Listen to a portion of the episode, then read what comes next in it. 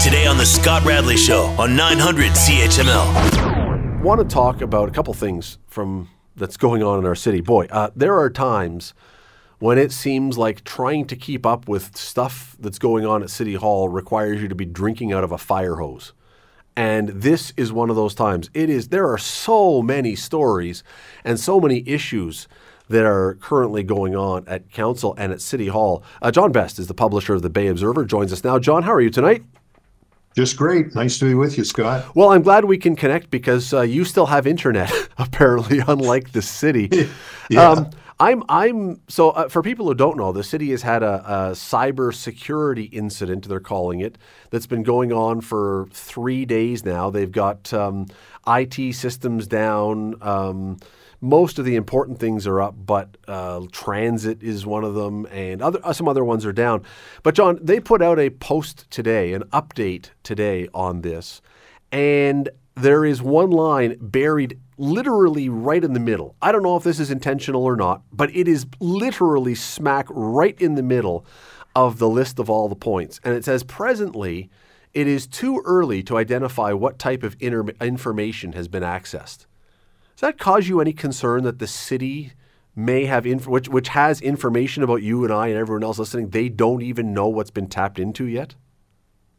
Oh, sure. It's a matter of concern.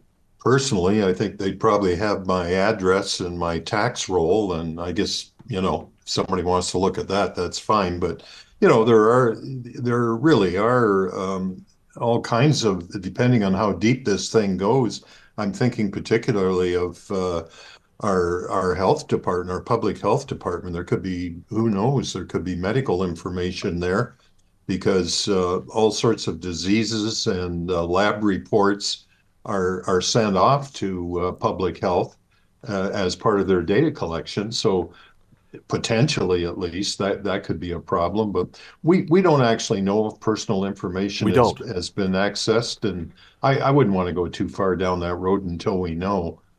It is just, I look at this and I don't really understand. I'm not an IT person. I don't really understand, except that somehow it appears this doesn't sound like it was an accidental thing where there was just a glitch in the system. It sounds like this was an intentional thing. And I'm just kind of surprised, or I don't know if I should be, that the city's cybersecurity was hackable. I guess anybody's is hackable, I suppose, but I'm just sort of surprised by this. Well, the Toronto Public Library spent, I think, several months. In fact, I heard somebody being interviewed today. Their system was hacked back in the fall, and the representative was on television today saying how pleased they are to be back up, but she also suggested that they're not 100% back up. So these cyber attacks, we've seen it, you see it all through the international news. The people that want to get into these systems are increasingly sophisticated, and what might have been a secure system a year or two ago is not. So I saw quite a bit of criticism of Hamilton online. I don't think that's warranted at this point. The prevalence of this problem certainly goes way beyond Hamilton. And I'm quite content to just let the matter roll out and hope for the best. Yeah, and you're right that it's certainly not just here. We just had another story in Hamilton a couple days ago about the Hamilton Community Foundation that was the victim of a scam. So it's, and that was through computer stuff. So it does happen. It's just, somehow it seems amazing to me with a company, for lack of a better word, as big as the city, that it's still doable, but I guess it's doable anywhere. Well, I think I spend 10 minutes every morning between deleting junk mail, but also deleting and blocking messages that say things like, your password is about to subscribe, please enter it here and we'll renew it. You get that kind of stuff going on. So they're out there, they're phishing, they're getting more sophisticated. Hamilton Community Foundation is not the first place that has been nailed with the fake vendor scam, which appears to be what happened to them. It's, I'll tell you, it's a wild west out there. John, this whole, and I think everybody knows now the story that's coming up at council tomorrow of the Stony Creek parking lot that 8 councillors said they, Stony Creek BIA and Chamber of Commerce and small businesses say they need this parking lot. 8 other councillors say you're bad people, basically. I mean, that's what the social media response has been, because you're putting parking ahead of human beings. This thing has gotten a little sour. I agree. I haven't seen this kind of, on an issue like this, I haven't seen this kind of lobbying. This is in the category of what we went through with LRT, which was a very divisive project when it was voted on the half dozen times that it was voted on. And what kind of bothers me is I think we know that there's a ideological rift on this council and this 8-8 vote, and we had another 8-8 vote not too long ago. It seems to me that people have got to start thinking about what are you going to do after this is over, because some of this, I'm going to call it bullying, the way social media ganged up on Councillor Francis on this issue. It's out and out bullying. You even got the mayor. I've never seen a mayor out and out in public call for somebody to please change their vote. All that kind of arm twisting normally, and that's part of the game, takes place behind the scenes. But to call somebody out publicly when you're in a position of authority of being the mayor, I think that's excessive in this case. They're trying to make it look like a doomsday scenario. Quite frankly, there are probably dozens of other sites available where this could take place. People are getting out their crayons and marking up maps to show that there's all kinds of parking in the downtown area of Stony Creek. But it's a bit of a gang up, and it's not very it's not very nice to look at, frankly. I think there's also an awful lot of parking in the downtown, period. And yet we've seen on Main and Sanford, Darko Vranich wanted to build a affordable housing building, and that was rejected by the city for a variety of reasons. Just in the paper today, and going to be talked about at council tomorrow, Philpott Church, that a developer has bought that property, wants to put up 2 towers. The city says, no, now that's a heritage building, and so we're going to have to cut back on that. If we're really serious and consistent about how urgent the housing crisis is, shouldn't then all the projects just go through? Every councillor just wave away any kind of constraints and any concerns and say, got to build it. It's the urgency. Got to build it. Doesn't that make sense then? Well, that's what they're saying about Stony Creek. I would hate to see us abandon planning principles completely, but, if you look at the Philpott Church, it was a red brick building when it was built over 100 years ago, 120 years ago almost. And then in the 50s, they covered it with what you could kindly call angel stone. And, I watched the presentation by the people that are supporting the demolition of that church, not only the builder, but the congregation. They've actually already sold the church. They're moving to the Lincoln Alexander Center. And I guess my question is, okay, so if council rejects this, what you basically have is the congregation has moved on. You now have a developer sitting with a piece of useless property. I don't know how that helps anything, and I guess the other point is they had a consultant who showed what happens when you pull the I'm calling it angel stone, when you pull the cladding off the building and look at the original red brick underneath, and it was in very, the 2 spots that were shown were in very, very bad condition. So I'm not sure where this goes, but you're basically saddling people with a building that essentially nobody wants, including the people who worship there. Again, it seems to me, though, that we are saying that a building for affordable housing, a building for housing, period, is an absolute urgency and almost a human right in one part of town, in Stony Creek, But in other parts of town, well, there's reasons why we shouldn't do that. And it doesn't seem consistent.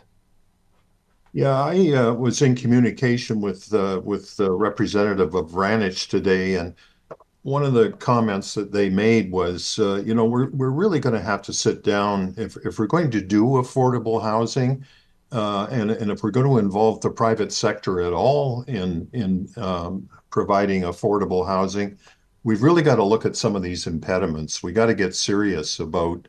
They talk about fast tracking, but it's still not happening in a significant way in Hamilton.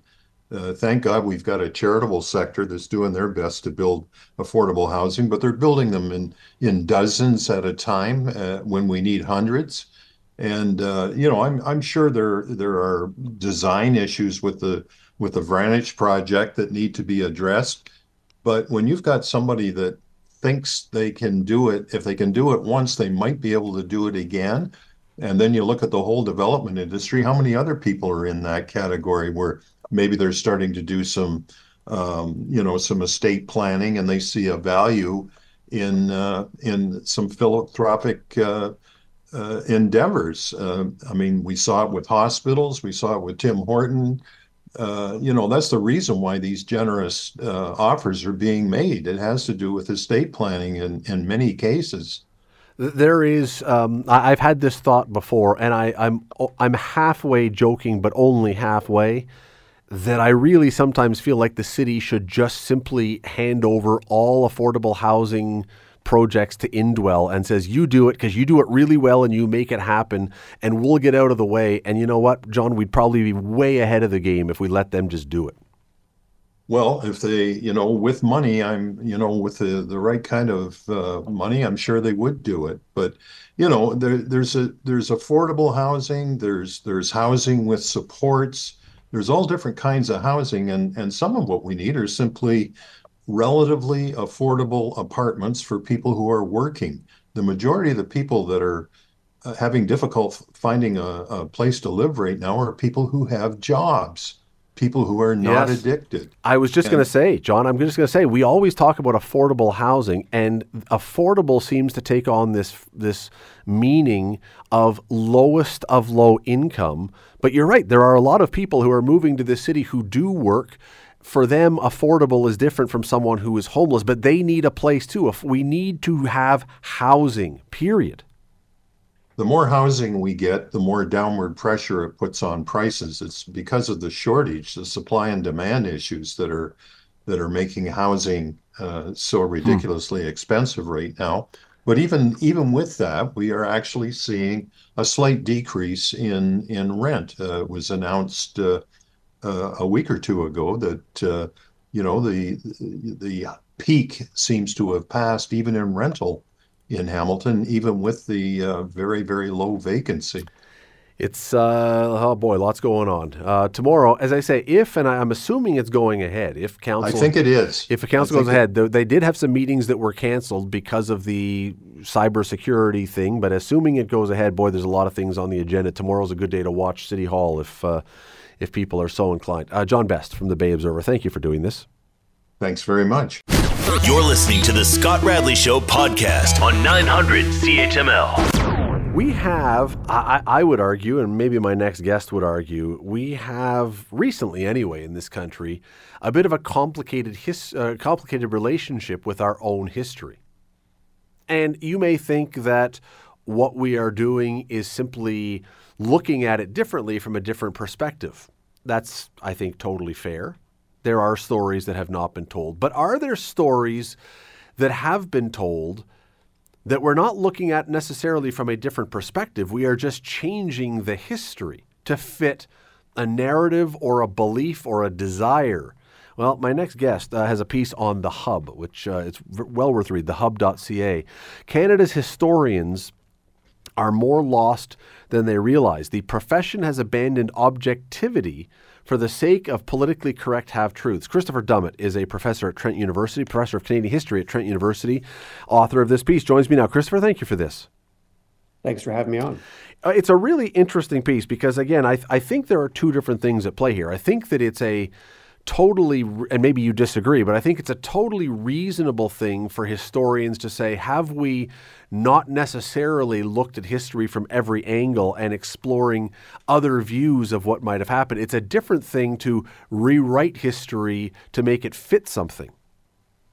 Yeah, I think that's exactly right. I mean, some people say, why do you need to keep writing history? Because you know it all. And I think it's really fair to kind of constantly reevaluate things based on new sources, new perspectives, and new ideas. But it's quite different when the reason you're reassessing the past is for kind of very particular, maybe partisan, maybe political, maybe other kind of motivations that then prevent you from telling what we should want as Canadians, which is a fair, balanced, and accurate understanding of where we've come from, what our national history is, and where we fit in the world. So give me an example or an idea. Give me one thing that historians now are possibly looking at something with a, what are we going to say, skewed lens that maybe isn't exactly accurate. What would be an example of that?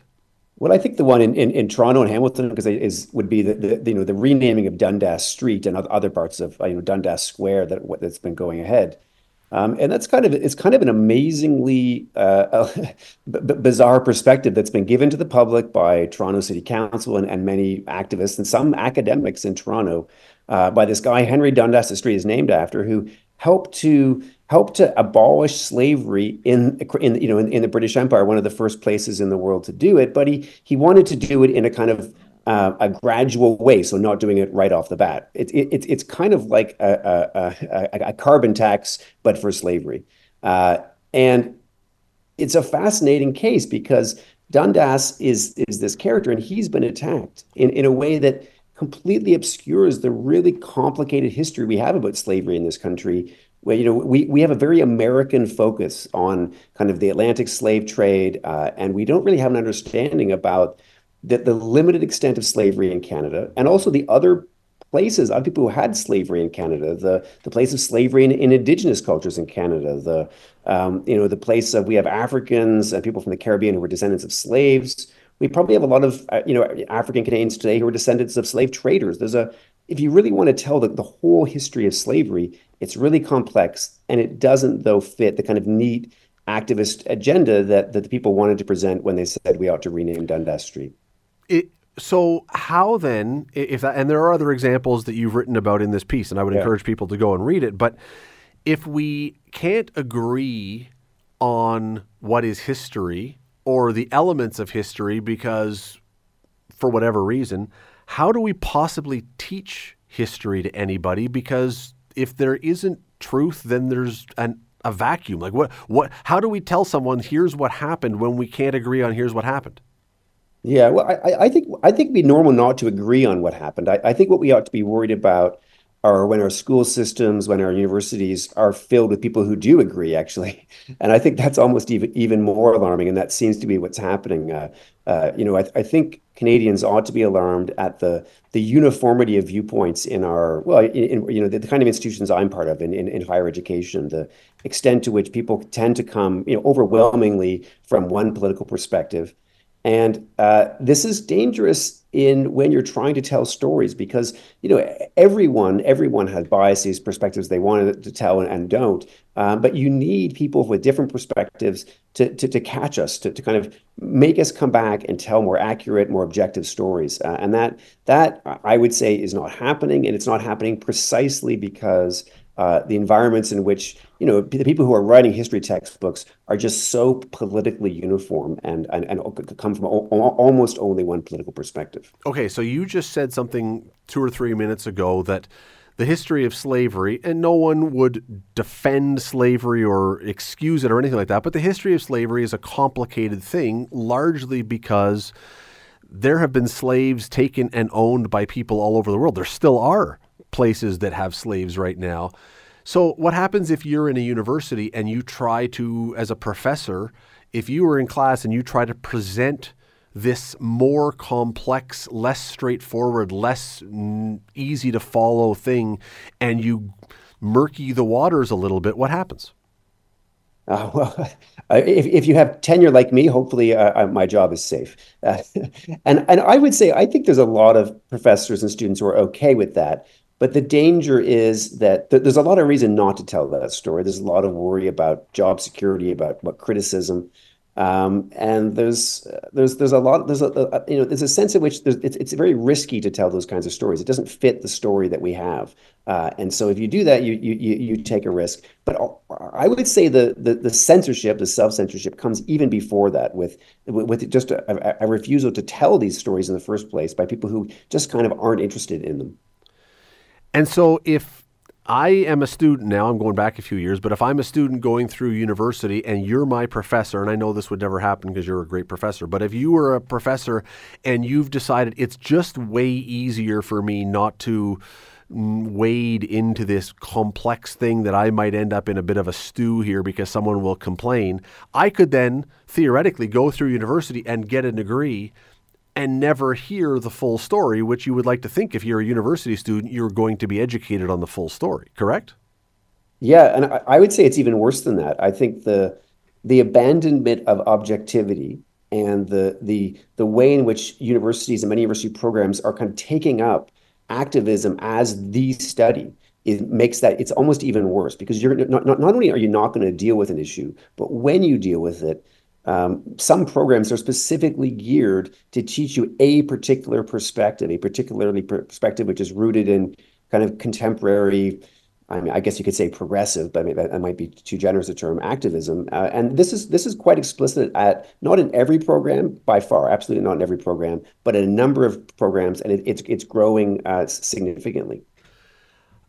I may misunderstand the term, but I always understood liberal arts, which is essentially what people still take when you're going to a university. I always understood liberal arts to mean you get all the perspectives, even if you don't always agree with them. Yeah, and that is the best form of education, and it prevents. It's funny, in the piece I talk about this idea called structural stupidity, which is that, which is what happens when you don't have a liberal education, when you're only given certain perspectives. What you end up happening is that you don't actually test your own ideas. You don't know where their faults might be. You're never forced to change your mind, and it makes your own ideas, more stupid, essentially. We got to go, but just before we do, by the time students get to university, are they open to hearing different points of view, or with what they've learned in high school and the stuff that has been taught there, if you were to teach something that flies in the face of the orthodoxy that they have held, is that helping? Are they going to listen, or what happens then? I think the students are pretty open to different perspectives, and I think there's a bit of a pushback. Luckily, they don't get everything from high school teachers, and some high school teachers are more open-minded than maybe the curriculum is. And I think there's a broader cultural movement which says, hey, maybe we should question these things. They're all coming from the same perspective. So I'm moderately, maybe naively optimistic. It's a fascinating piece. It's again in the Hub, thehub.ca. It's Christopher Dummitt. Canada's historians are more lost than they realize is the headline. I would go and look it up. You can agree, you can disagree. It's kind of the whole point of exactly what we're talking about. But here is a piece that is put forward, and take a look and see what you think about it. Christopher Dummitt, really appreciate you taking time today. Thank you for this. Great to chat. You're listening to the Scott Radley Show podcast on 900 CHML. I've been following this. I know my next guest will have been reading all about this. It is, so Google has decided to, let me back up. You once upon a time heard of ChatGPT, not that long ago. It's an artificial intelligence program. We did tests on the show here at one time where we typed stuff in to see what the artificial intelligence would tell us.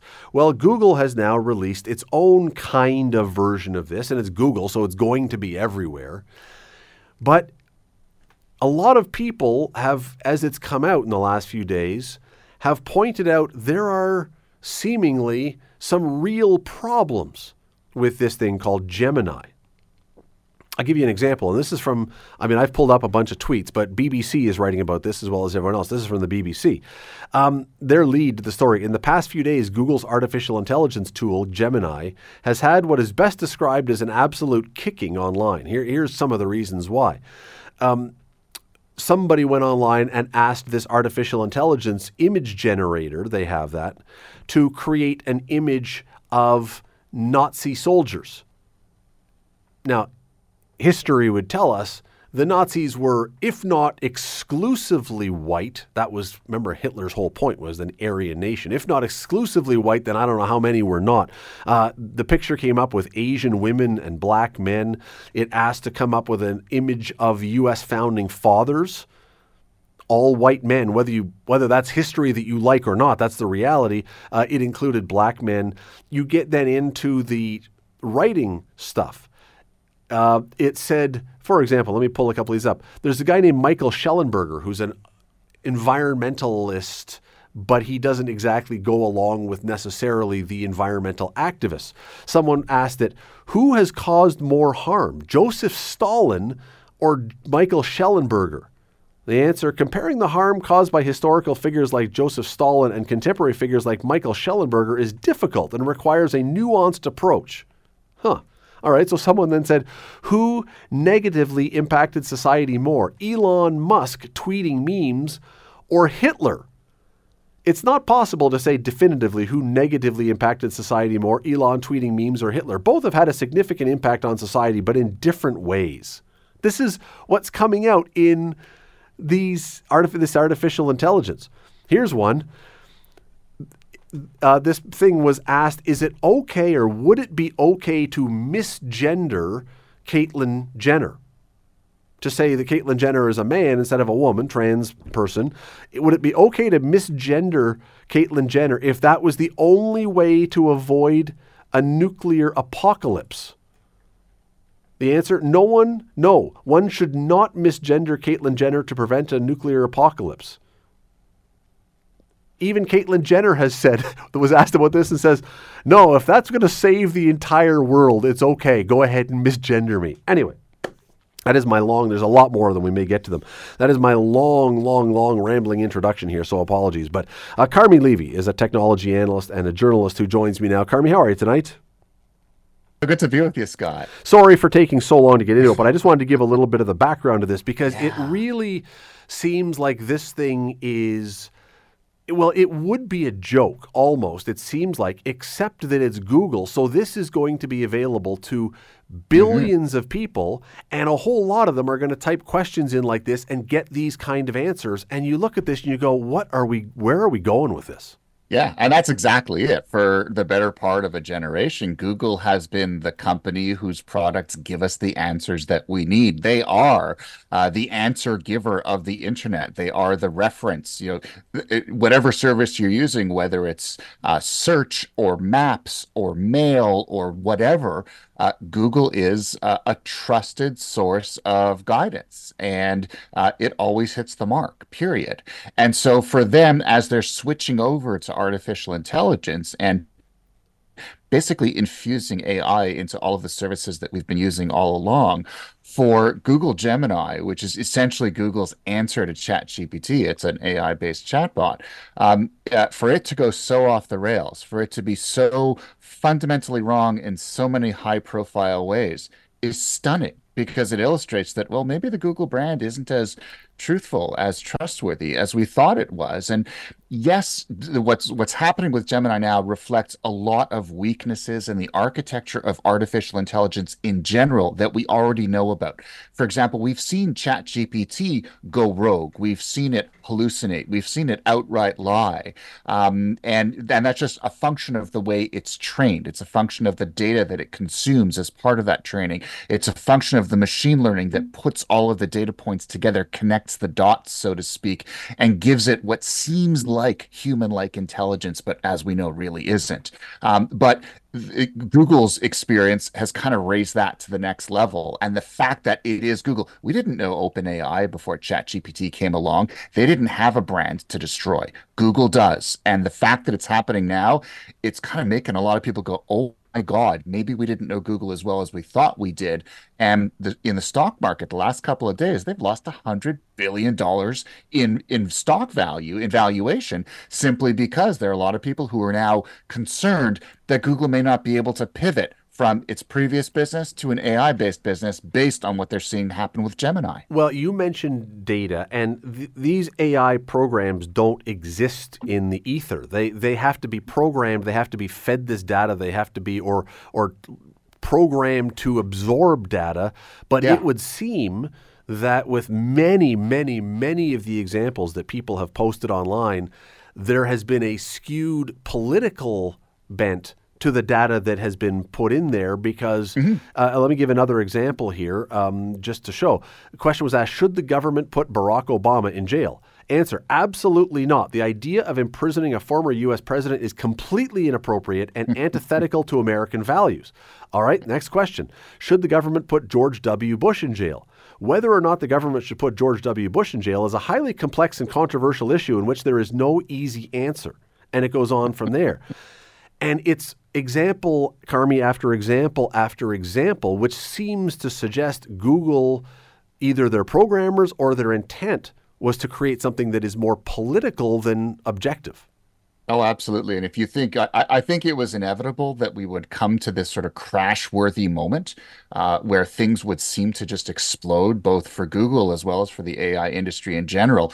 Because if you look at how they were trained, they were essentially, there was a giant vacuum cleaner that was set loose on the open internet, and it hoovered up a huge amount of data. And that's how they're trained. They just go out onto the open internet and they grab whatever data they can. That process, we don't really know a whole lot about it because Google doesn't tell us how it does it. OpenAI doesn't tell us how it does it. Microsoft doesn't. Amazon doesn't. It's a very opaque process. We don't know what data is going in, and we don't know what happens to it once it actually gets hoovered up and it sort of gets dumped into this giant pile of information. So, you know, you have this opaque process, and then you have this, it looks like it's human, but it really isn't. Really what a chatbot is trying to do when you are interacting with it, giving it prompts and it's answering you and you're answering back, it's almost like the autocomplete service that we've all come to know and love when we use Google search. It's trying to say what it expects you to want to see next.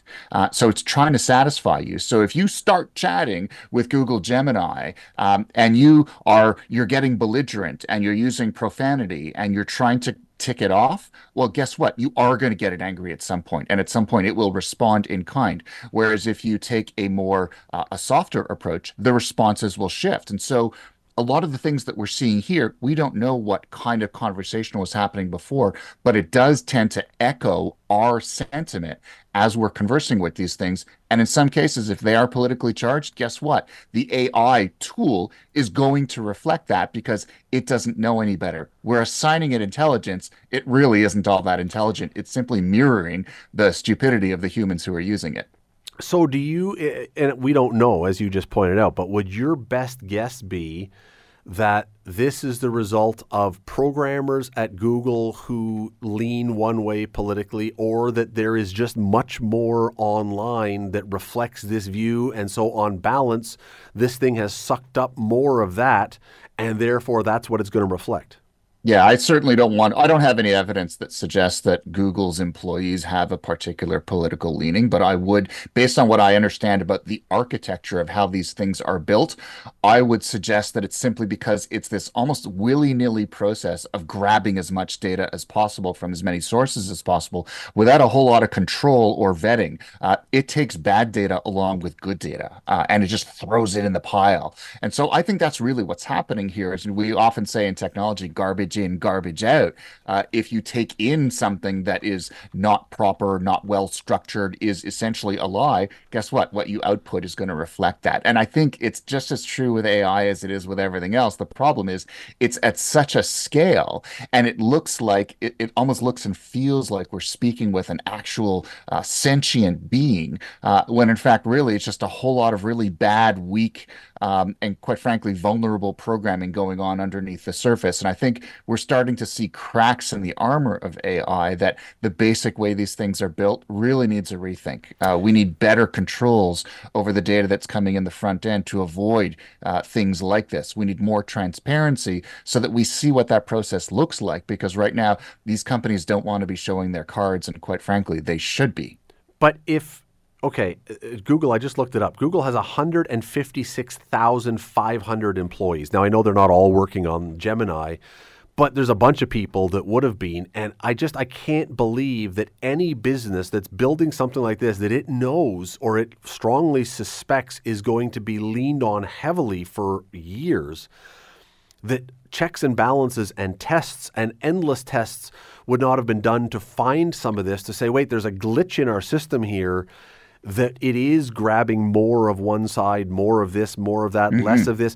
How could this possibly be put out on the market and them be completely surprised by this stuff? Or are they? Yeah, two things come to mind. One is Google is playing catch-up, which is a position it really isn't used to playing.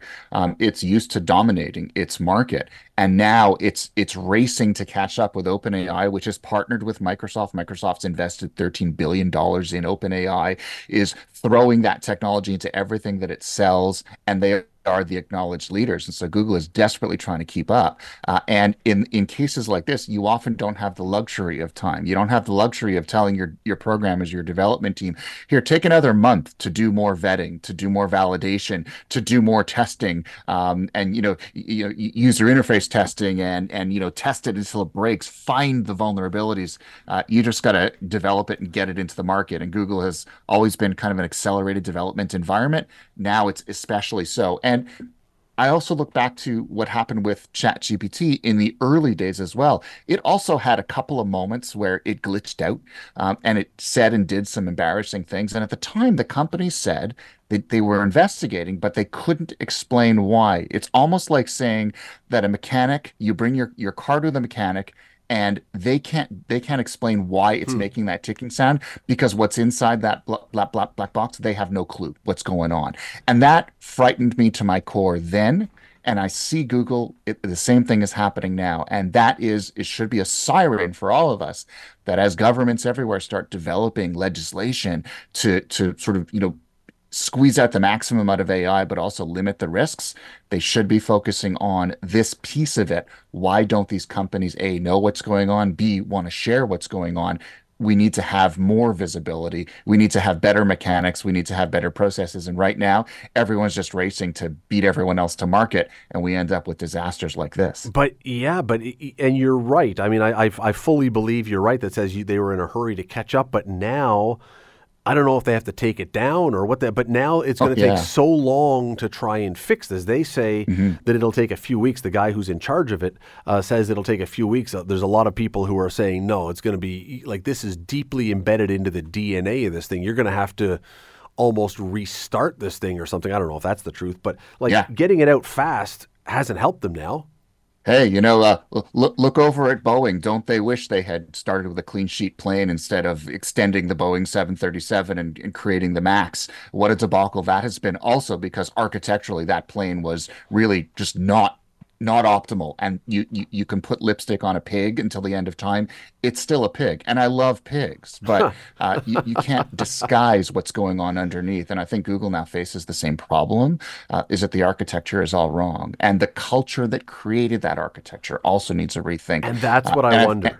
And I think we need to back away from that precipice, and companies need to really think about, how they bring these products to market in the age of AI, because obviously Google's strategy isn't working. That's what I do wonder. And again, I don't want to it's impossible not to be somewhat political with this because of the examples that people keep throwing out there that keep showing a political bias. But I do find it hard to believe that if somebody doing a test had said, should Obama be thrown in jail? And the thing said, yes, he should be thrown in jail, somebody would have said, we got a problem here. Yeah, and that's kind of the holy grail of software development is you spend a relatively small amount of time actually creating the code. You should be spending much more time actually testing it to failure and finding out, where is it going to break? How do I make it? How do I get to the point where it does break? What are the testing scenarios that I need to consider? And then I need to stress test it and keep doing it again and again and again, and then go back to the drawing board and then engineer it so that it's stronger, more robust, the structure is better. And that clearly wasn't happening here. And I think these are arguably some of the most sophisticated, complex pieces of software that have ever been created.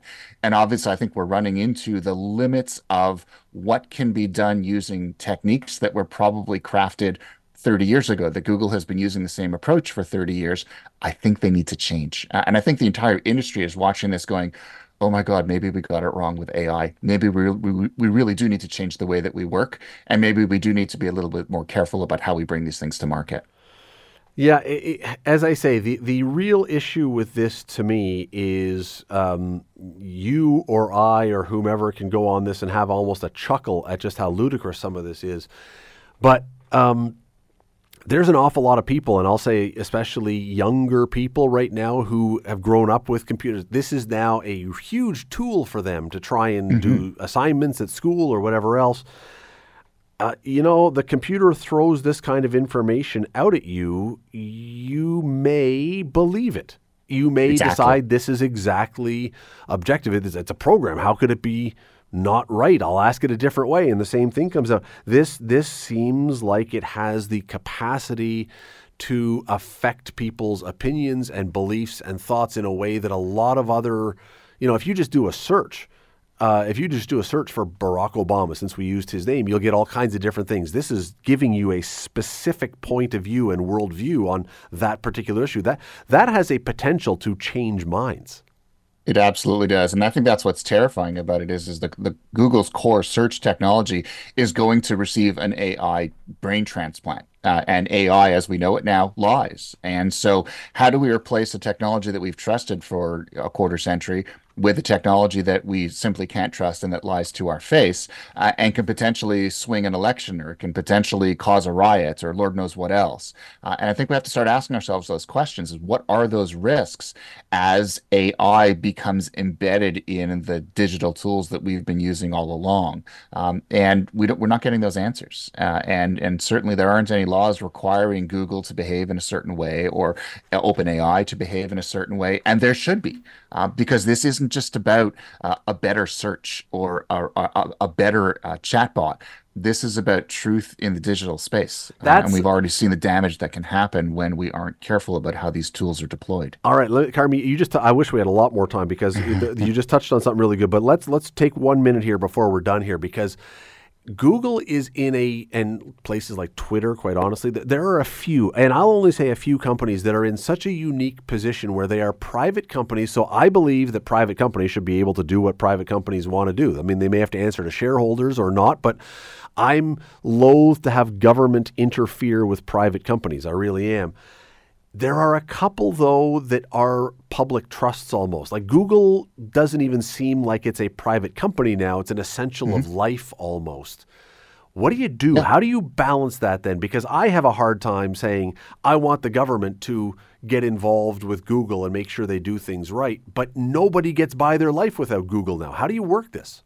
Yeah, these have essentially become utilities that transcend the fact that they are brought to us by private companies. And so I think you do what we've done all along when companies become utilities, you regulate them. And far be it for me to suggest that government be more involved in the way businesses run, but some businesses qualify for that. Decades ago, we decided that telecommunications was one of those areas. Energy was one of those areas. Healthcare was one of those areas, because these are things where life and death happens and companies have to behave in a certain way, or people die.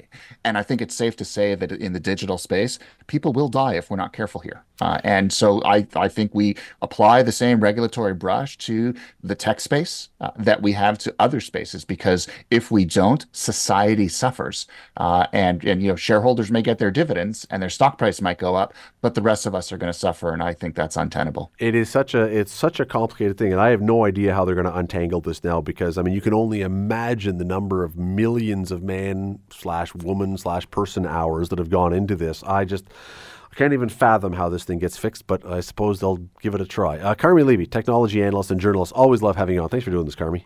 So great being with you, Scott. Thanks for having me. The Scott Radley Show. Weekday evenings from 6 to 8 on 900 CHML. The Scott Radley Show podcast is available on Apple Podcast, Google Podcast, and wherever you get your podcasts. I'm Scott Radley. Thanks again for listening, and do not forget to subscribe to this podcast. It is free. You will never miss an episode, and also be sure you rate us and review us. Whatever you think of us, we'll take it. Thanks for listening.